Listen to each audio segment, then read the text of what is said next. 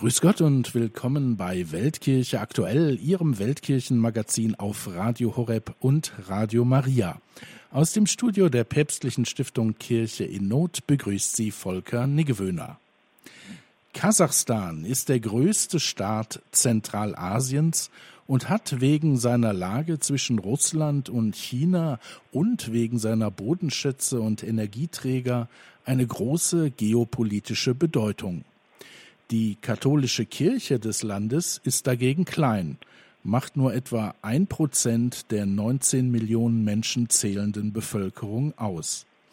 Mein heutiger Gast, Pater Leopold Kropfreiter, lebt und arbeitet seit 15 Jahren in diesem spannenden Land, das er uns jetzt vorstellen wird.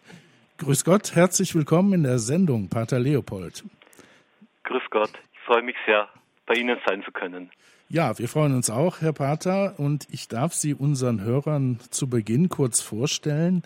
Sie sind Österreicher, Sie sind 1980 in Linz geboren und im Waldviertel aufgewachsen. Sie gehören seit 2000 der Gemeinschaft Diener Jesu und Mariens an.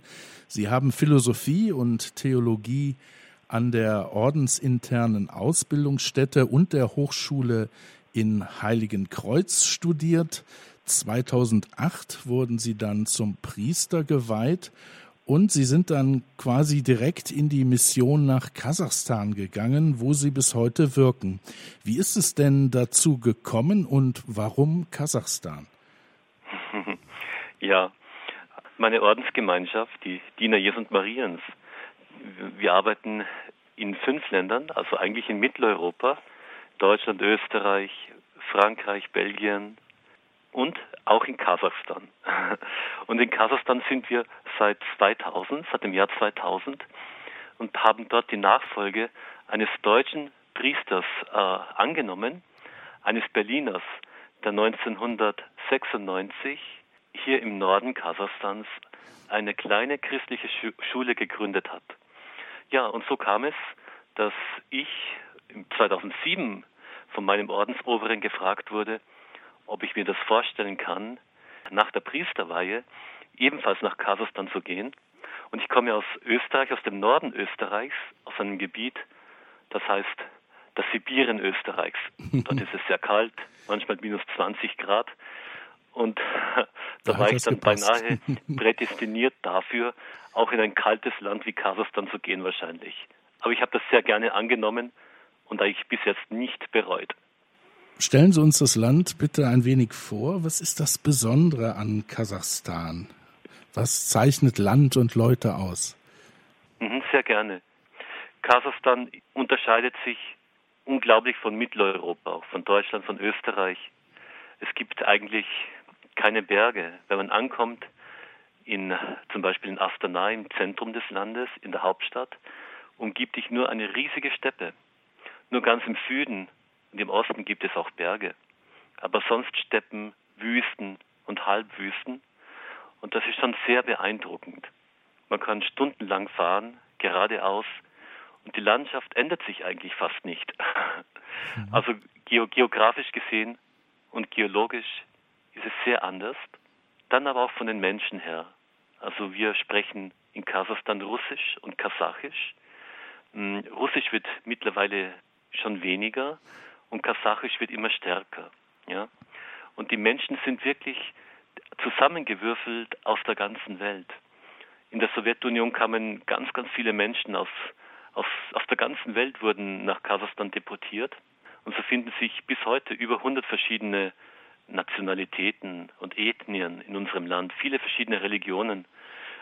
Die Katholiken gibt es nur sehr wenige, ungefähr ein Prozent. Und so sieht man, die Ausgangslage ist wirklich unglaublich anders, als wir es in Österreich oder auch in Deutschland und in Mitteleuropa kennen. Und dazu noch das Wetter. Also im Sommer wird es richtig warm, richtig heiß, manchmal 40 Grad, im Westen und im Süden manchmal sogar 50 Grad plus und im Winter dann auch umgekehrt. Da kann es dann auch mal minus 40 Grad und noch kälter werden.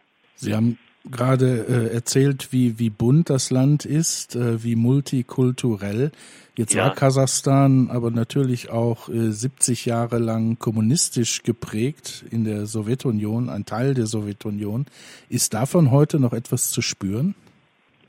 Ja, ich glaube, der Gründer unseres Schulprojekts, Pater Lorenz Gavol, er hat gesagt, so wie der Kommunismus 70 Jahre lang gewirkt hat, so wird es auch sicher zwei Generationen dauern, um die Spuren des Kommunismus auch irgendwie allmählich verschwinden zu lassen.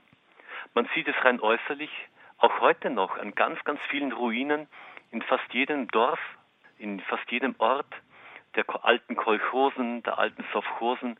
Also diese Ruinen, die sind schon noch da und die klaffen eigentlich wie so Wunden in der Landschaft. Mhm. Mhm. Dann aber auch bei den Menschen. Also wir gerade in der, in der Pastoral merken das sehr stark, dass diese religiöse Praxis, auch die öffentliche religiöse Praxis, unglaublich zurückgedrängt wurde. Das heißt, die normalen Menschen, die sind oft nicht ungläubig, aber sie sind es nicht gewöhnt, auch ihren Glauben zu bekennen. Das konnte man nicht, das war verboten. Oder auch regelmäßig Gottesdienste zu besuchen, das ist etwas, was die Menschen nie gelernt haben. Also wir verlernen das gerade in, in Europa, mhm. glaube ich. Aber in Kasachstan ist es wirklich mehrere Generationen wurde die Kirche und überhaupt Religion als relativ staatsfeindlich angesehen und deswegen fehlt in der Gesellschaft die religiöse Praxis. Das merken wir wirklich sehr, sehr, sehr, sehr stark. Und es sind auch viele Tendenzen da, dass gerade die, die Arbeit der Kirche schon eher auf, die, auf den Bereich der Pfarrei zurückgedrängt wird.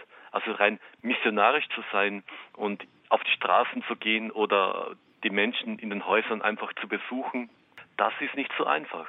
Also da hat man schon noch ein sehr gespanntes Verhältnis zu Religion und zur Glaubensverkündigung. Also das merken wir schon sehr stark. Kasachstan ist auch das Land, wohin viele deutschstämmige oder auch polnischstämmige ja. in der Zeit der Sowjetunion deportiert wurden und die bildeten dann sozusagen das Gros der katholischen Kirche. Äh, mhm. Ist das heute auch noch so?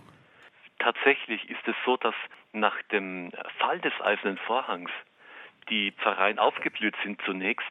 Wir hatten wirklich Hunderttausende Russlanddeutsche und ganz, ganz viele Menschen, die ursprünglich aus den polnischen und ukrainischen Gegenden stammen.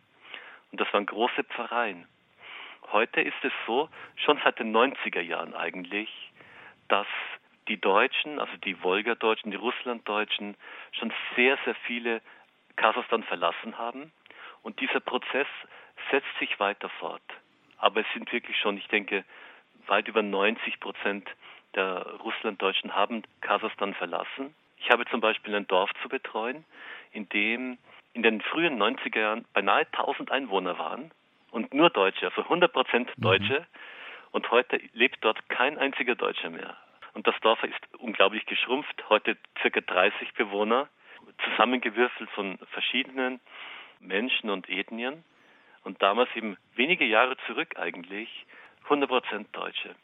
Und das, einen ähnlichen Prozess erleben wir auch mit den polnischstämmigen Menschen und auch, auch aus anderen katholischen Ländern, auch die verlassen immer mehr Kasachstan, gerade die jungen Menschen, weil sie glauben, dass sie in Europa äh, einfach mehr Chancen haben für ihr weiteres Leben, für die Ausbildung und für ihre Familie, die sie gründen möchten. Es gibt noch viele polnischstämmige Katholiken, auch viele andere, andere Ethnien, auch deutschstämmige, aber das nimmt wirklich ab. Das spüren wir ganz intensiv momentan. Gibt es denn andere Bevölkerungsgruppen, ansässige Kasachen, auch Autochtone, wie man so schön sagt, die mhm. sich für den katholischen Glauben interessieren? Gott sei Dank ja.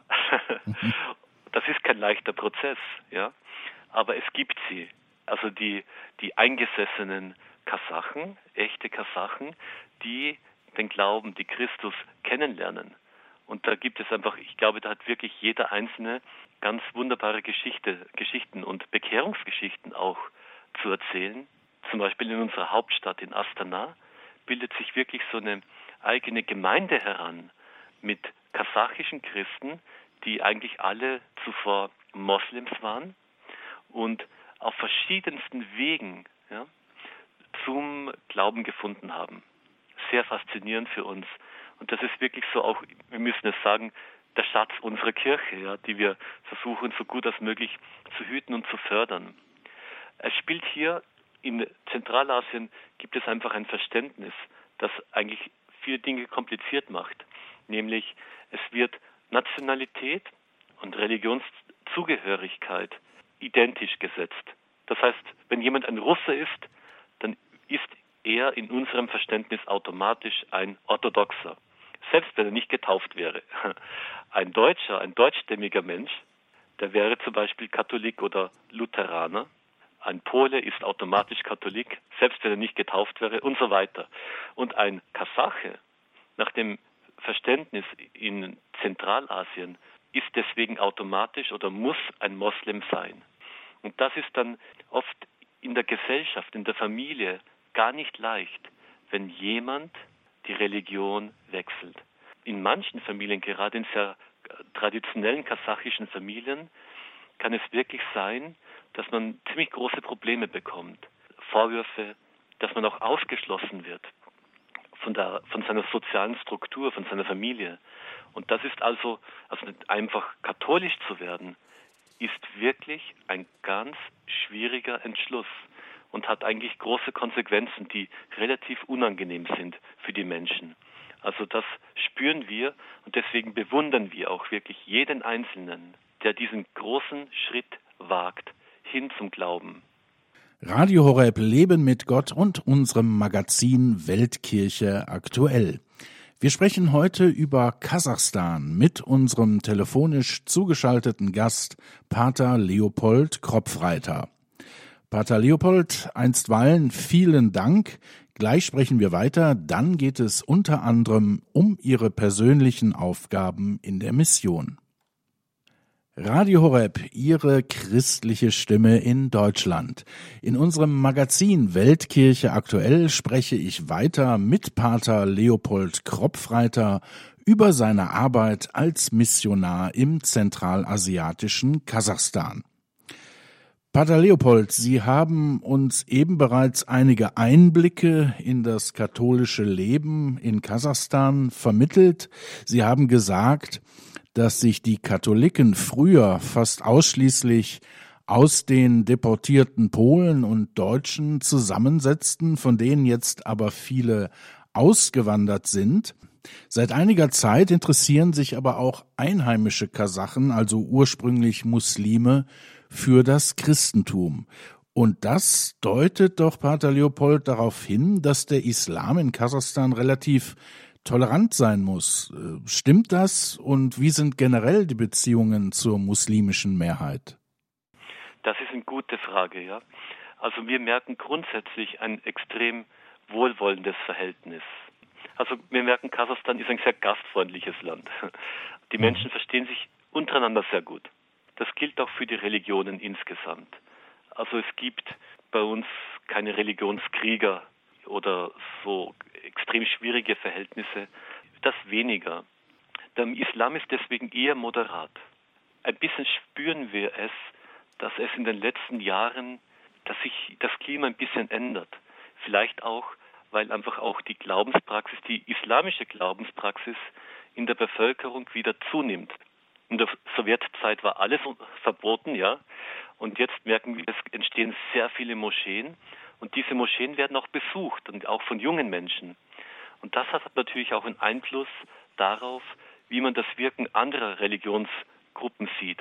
Und da merken wir, dass es ein bisschen schwieriger wird. Also auch gerade für Menschen, die den Glauben wechseln, also die katholisch werden oder christlich werden, für die wird es momentan eher schwieriger, sich zu rechtfertigen oder unter Umständen müssen sie selbst verheimlichen, dass sie nicht mehr muslimisch sind. Und also das ist schon relativ schwierig.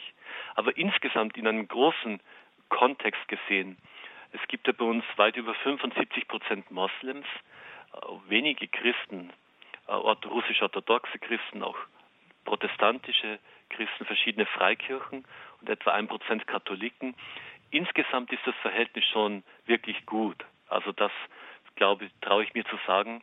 Ich bin 15 Jahre schon in Kasachstan und habe da eigentlich keine großen Schwierigkeiten erlebt. Also eher so diese Vorurteile, die noch aus der Sowjetzeit stammen. Also betrifft das auch das Verhältnis zu den Orthodoxen? Das war ja gerade zum Beispiel in Russland nicht immer sehr leicht zwischen katholischer Kirche und russisch-orthodoxer Kirche. Ist das bei Ihnen weniger problematisch? Ja, auch da muss ich sagen, hat sich einiges verändert. Ich glaube, nach dem Fall des Eisernen Vorhangs war es schwierig, ein positives Verhältnis aufzubauen.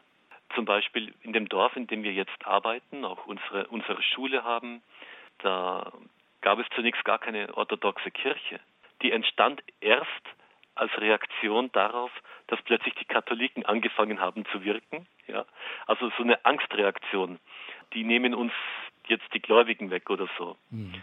Und dann gab es wirklich auch manchmal Situationen, dass der orthodoxe Priester gedroht hat, wer zu den Katholiken geht, der fährt in die Hölle. Mhm. Und das war wirklich so die, die Anfangszeit, in der man sicher einfach, in der sehr viele Vorurteile da waren.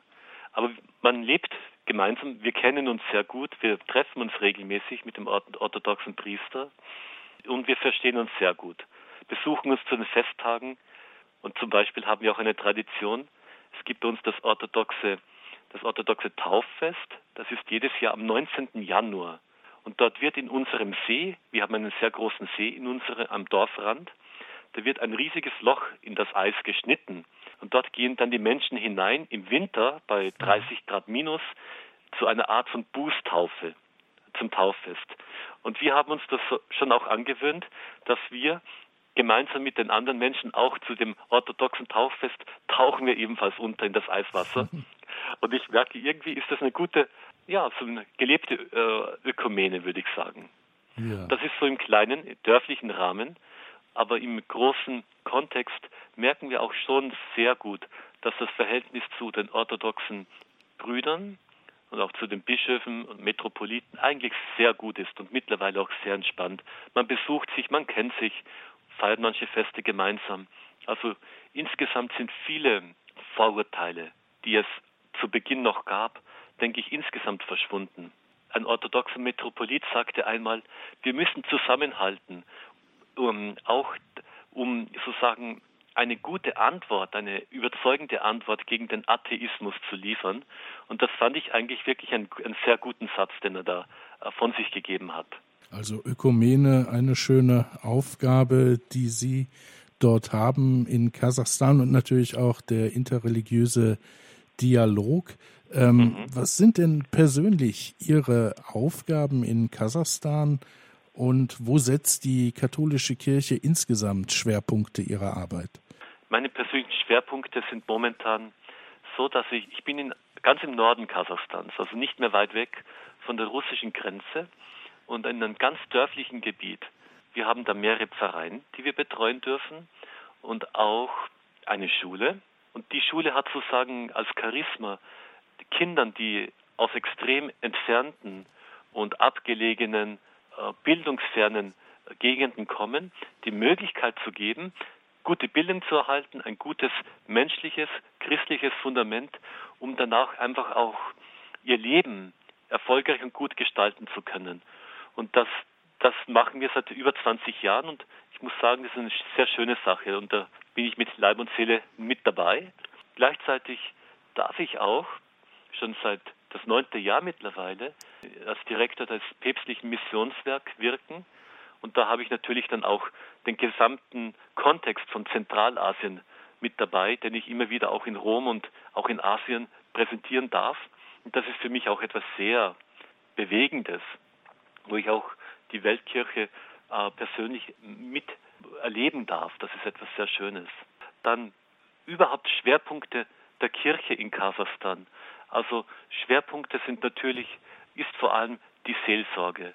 Seelsorge für alle Menschen. Und das heißt, unsere große Aufgabe, unsere Challenge, könnte man sagen, für die nächsten Jahre ist, wie schaffen wir es, noch besser auf die Menschen zuzugehen, die ohne christlichen Kontext sind, die nicht von einem von christlichen, also katholischen Menschen abstammen, sondern meinetwegen von muslimischen oder atheistischen Kontext kommen. Wie können wir attraktiver werden und wie können wir die wirklich ansprechen? Ja, das ist so die große Frage. Denn heute, wie sagen viele noch, viele Kasachen zum Beispiel, katholische Kirche, das ist eine polnische oder eine deutsche Kirche, ja.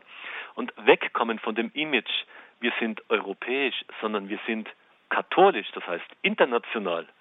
Das ist so unsere große Aufgabe. Und das ist natürlich auch die Frage der Inkulturation.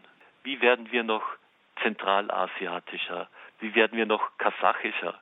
Das ist so eine Frage, die uns alle bewegt und wo wir einfach wirklich, denke ich, auf einem guten Weg sind, auch wirklich für die Menschen da zu sein. Also wirklich nicht ein Fremdkörper zu sein am Rand der Gesellschaft, sondern mittendrin für die Menschen, um sie zu Christus und der Kirche zu führen. Da denke ich, wir sind, sind wir auf einem guten Weg.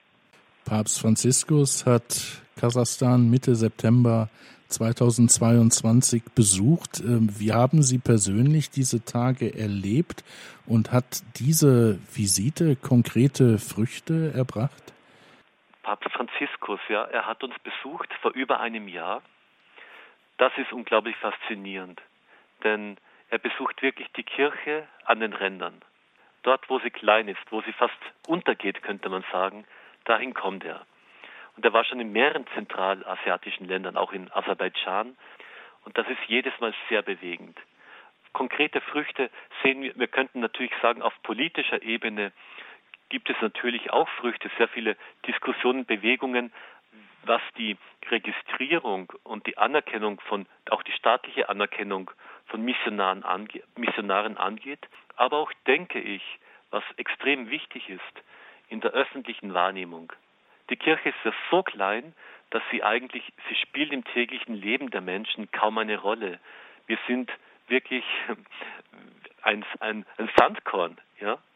Aber durch seine Präsenz, durch, sein, durch seinen Besuch in Kasachstan, waren wir plötzlich auch in den Massenmedien, im Internet.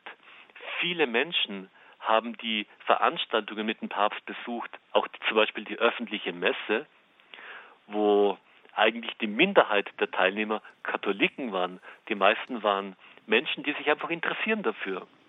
Das war dann auch sehr lustig. Ich konnte bei der Organisation mithelfen des Papstbesuches und nach der Heiligen Messe standen wirklich die Menschen Schlange hoch zum Altarraum, um sich auf den Papstthron zu setzen. Mhm. Also wie eine Berührungsreliquie.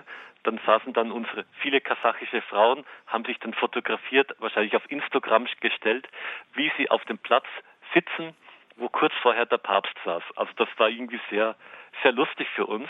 Und gleichzeitig haben wir bemerkt, da ist irgendwie so eine freundliche und freudige Offenheit da. Sehr auffällig war zum Beispiel auch, Sie haben es wirklich sehr intensiv wahrgenommen, dass der Papst ganz einfach kam. Also er kam mit einem einfachen Auto angefahren durch die Hauptstadt. Ich glaube, es war ein Fiat. Und dann haben wirklich die Menschen, das ging durch die, durch die sozialen äh, Medien, die Menschen haben einfach geschrieben, dieser Mann, der in der ganzen Welt berühmt ist, fährt mit einem Fiat. Und das ist mhm. in Kasachstan muss man Reichtum und Macht eigentlich zeigen durch äußere Symbole. Und das hat die Menschen sehr beeindruckt, dass der Papst bewusst darauf verzichten kann. Also da glaube ich einfach, sein Besuch hat einfach viel öffentliche Aufmerksamkeit gehabt und gleichzeitig auch ein ganz positives Klima für die Kirche geschaffen. Pater Leopold, äh, gegen Ende unseres Gespräches ähm, noch ein Blick voraus in die Zukunft des Landes. Kasachstan galt bisher immer oder gilt noch als ein sehr stabiles Land in dieser ja. doch teilweise recht unruhigen Region Zentralasien. Jetzt hat es aber im Januar 2022 einen Putschversuch gegeben. Ja. Und ähm, Kasachstan ist natürlich auch sehr nah dran an Ländern wie Russland, äh, wie China und äh, es gab den Angriffskrieg der Russen auf die Ukraine. Ähm, wie sehen Sie die Zukunft des Landes? Wird es seine Stabilität halten können? Wie die Zukunft aus, aussieht, da fehlt mir wahrscheinlich die Kompetenz, das genau zu beurteilen. Ich kann nur sagen, dass es momentan äh, empfinden wir die Lage in Kasachstan als stabil. Vor zwei Jahren, mittlerweile schon beinahe zwei Jahren, gab es diesen Putschversuch. Und soweit wir das einschätzen konnten und auch die Medien das berichtet haben, war es wirklich so eine Art Machtkampf zwischen der, der alten Garde und den Anhängern des ersten Präsidenten, Nursultan Nazarbayev, und eben der, der neuen politischen Situation, also mit dem neuen Präsidenten Tokayev. Und da schien es irgendwie, dass die alte Garde wohl versucht hat, wieder an die Macht zu kommen. Ich sage es mit gewissen Vorbehalten, weil man oft nicht ganz genau weiß, ob das alles so stimmt, was man liest und hört. Aber es waren sehr unruhige Tage und wirklich innerhalb weniger Tage gab es über 200 Opfer, also Tote. Und das war sehr schwierig. Es gab eine Mediensperre.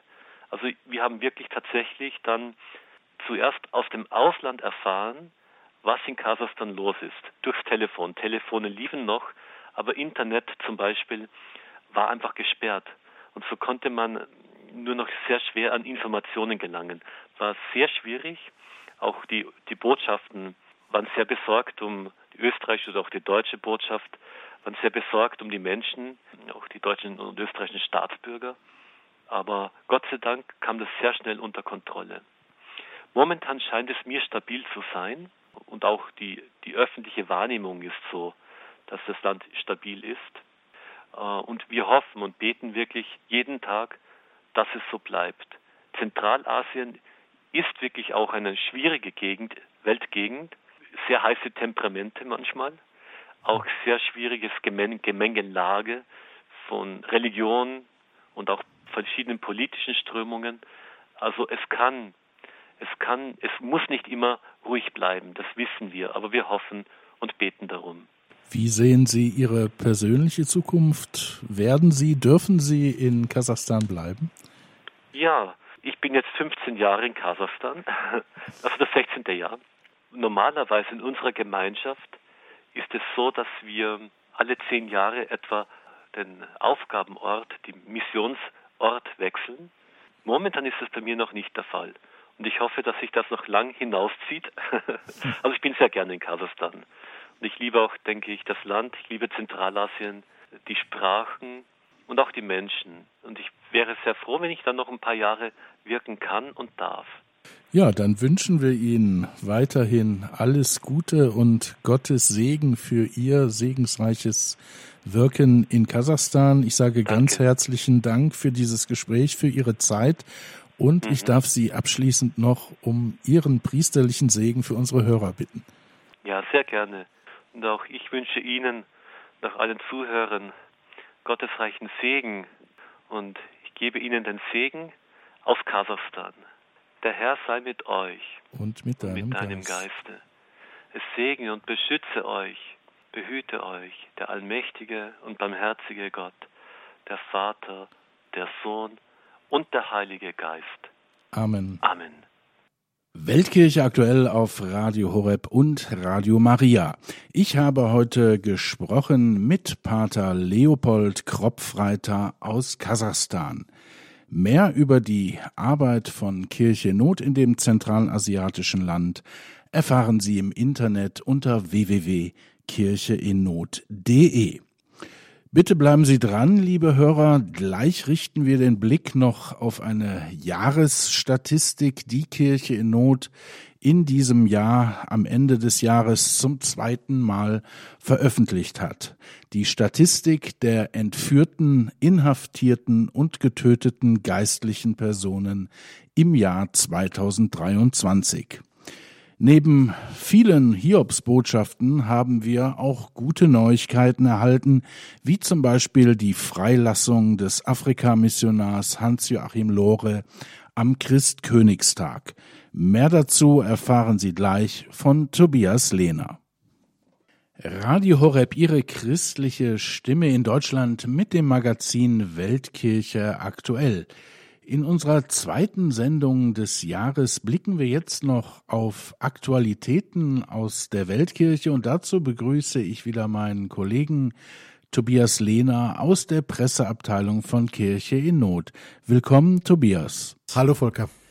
Tobias, du warst schon häufiger hier im Studio, oft um einen Märtyrer des Monats äh, vorzustellen.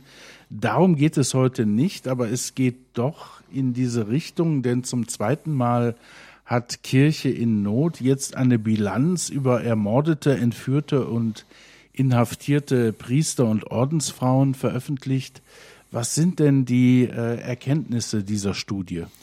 Ja, das sind drastische, erschreckende Zahlen. 132 katholische Priester und Ordensfrauen, so haben wir ermittelt, sind im Jahr 2023 getötet, verschleppt oder inhaftiert worden. Das sind acht Personen mehr, als es noch 2022 waren. Man kann annehmen, dass die Zahl noch viel größer ist, weil es bei einigen Ländern, denken wir nur an China, einfach sehr schwierig ist, an verlässliche Informationen zu kommen. Kann man das denn irgendwie einordnen? Wo und auch warum gibt es besonders viele Fälle von Ermordungen oder aber auch Inhaftierungen, Entführungen? Also besonders das Thema Inhaftierungen macht uns wirklich große Sorgen. Da haben wir nämlich einen Anstieg auf weltweit 86 Fälle im Jahr 2023. Im Vorjahr waren es noch 55 gewesen. Schwerpunkte sind Belarus, Weißrussland und Nicaragua. In beiden Ländern, das ist ja bekannt, herrschen autoritäre Regime. Die Kirche hat sich in diesen Ländern nie den Mund verbieten lassen. Sie prangert Korruption, sie prangert Menschenrechtsverletzungen an und hat eben dann auch mit dem Vorgehen der jeweiligen Regierungen zu rechnen. Besonders dramatisch das muss man schon wirklich sagen, ist die Lage in Nicaragua. Dort sind im Jahresverlauf 46 Priester und Ordensleute interniert worden, darunter auch zwei Bischöfe. Zum einen Rolando Josef Alvarez Lagos, der ist im Februar zu 26 Jahren Gefängnis mhm. verurteilt worden. Kurz vor Weihnachten sind wieder Bilder aufgetaucht, dass es ihm ja vermeintlich in der Haft gut gehe. Geheimdienste und Beobachter sagen, das sind alles gefakte Bilder, gestellte Bilder. Man möchte die Öffentlichkeit in Sicherheit wiegen. Der zweite Bischof heißt Isidoro del Carmen Mora Ortega. Er ist zusammen mit anderen Priestern erst kurz vor Weihnachten festgenommen worden. Und wir haben im ganzen Land eine Ausweisung von Ordensleuten, auch von Ordensfrauen, zum Beispiel die Missionarinnen der Nächstenliebe, die Mutter Teresa Schwestern, sind im wahrsten Sinne des Wortes aus dem Land geworfen worden. Man möchte das Engagement, den Einfluss der katholischen Kirche überall zurückdrängen. In Belarus haben wir auch zehn Festnahmen von Geistlichen äh, registriert. Und ja, in manchen Ländern gibt es schwierige, verlässliche Informationen. Dazu zählt zum Beispiel China, wo wir annehmen dürfen, dass etwa 20 Geistliche zum Teil schon länger inhaftiert, verschleppt oder verschwunden sind, aber richtig nachprüfen kann das niemand. Der zweite große Bereich ist die Ermordung und die Entführung von Geistlichen. In beiden Bereichen führt leider Nigeria die traurige äh, Liste an. Ähm, wir haben drei Geistliche, die in Nigeria im vergangenen Jahr getötet wurden, darunter auch ein Priesterseminarist, ein Benediktiner-Novize. Das sind also ganz tragische Fälle. Da kommt es also immer wieder auch zu Überfallen von bewaffneten Banden. Wir haben das ja auch schon öfter in dieser Sendung besprochen. Da kommt es zu extremistischen Überfällen der sogenannten Fulani-Nomaden, in denen Landkonflikte und Verteilungskonflikte eine Rolle spielen, die aber auch immer mehr eine religiöse Dimension haben und sich einfach gezielt gegen Geistliche richten. Und was wirklich Tag für Tag an der Tagesordnung steht in Nigeria, sind die Entführung und Verschleppung von Geistlichen, von Priestern und Ordensleuten. Da waren es 2023 sogar 28 äh, Fälle. Das ist also wirklich ein weit verbreitetes Phänomen. Gott sei Dank sind viele dieser Geistlichen, dieser entführten Ordensschwestern nach einer gewissen Zeit freigekommen. Das ist aber nicht immer so. Wir haben also in Nigeria, aber auch in Ländern wie Burkina Faso Priester, die zum Teil schon zwei oder mehr Jahre als vermisst gelten. Ja, Tobias, äh, Kirche Not dokumentiert diese Fälle, appelliert aber auch an die beteiligten Länder, alles zu tun, um die Sicherheit und Freiheit von Priestern und äh, Ordensschwestern und anderen äh, pastoralen Mitarbeitern zu gewährleisten. Bringt das deiner Erfahrung nach denn etwas? Es bringt sehr, sehr viel und das sage ich nicht nur von mir aus, das sagt ein Missionar, von dem wir hoffnungsvolle Nachrichten im vergangenen Jahr erhalten haben. Es handelt sich um den deutschen Afrikamissionar Hans-Joachim Lohre.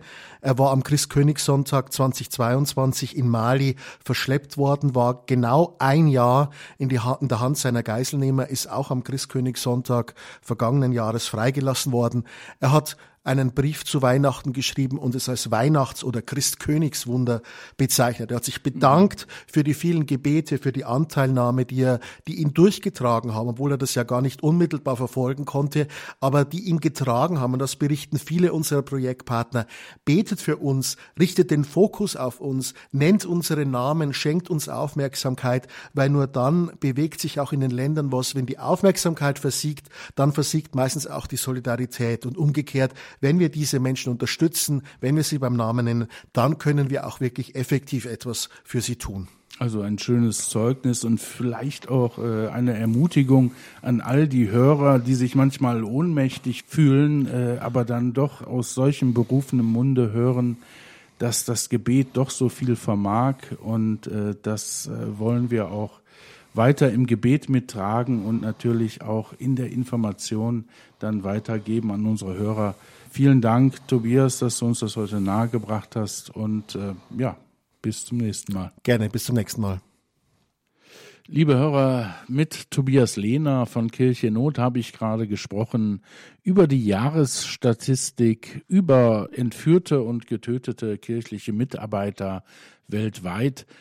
Gerne können Sie dies und auch alle weiteren Informationen über die katholische Kirche in Kasachstan, das war ja unser erstes Thema der Sendung, nachlesen im Internet unter www.kircheinnot.de oder aber auch diese Sendung nachhören unter www.horeb.org.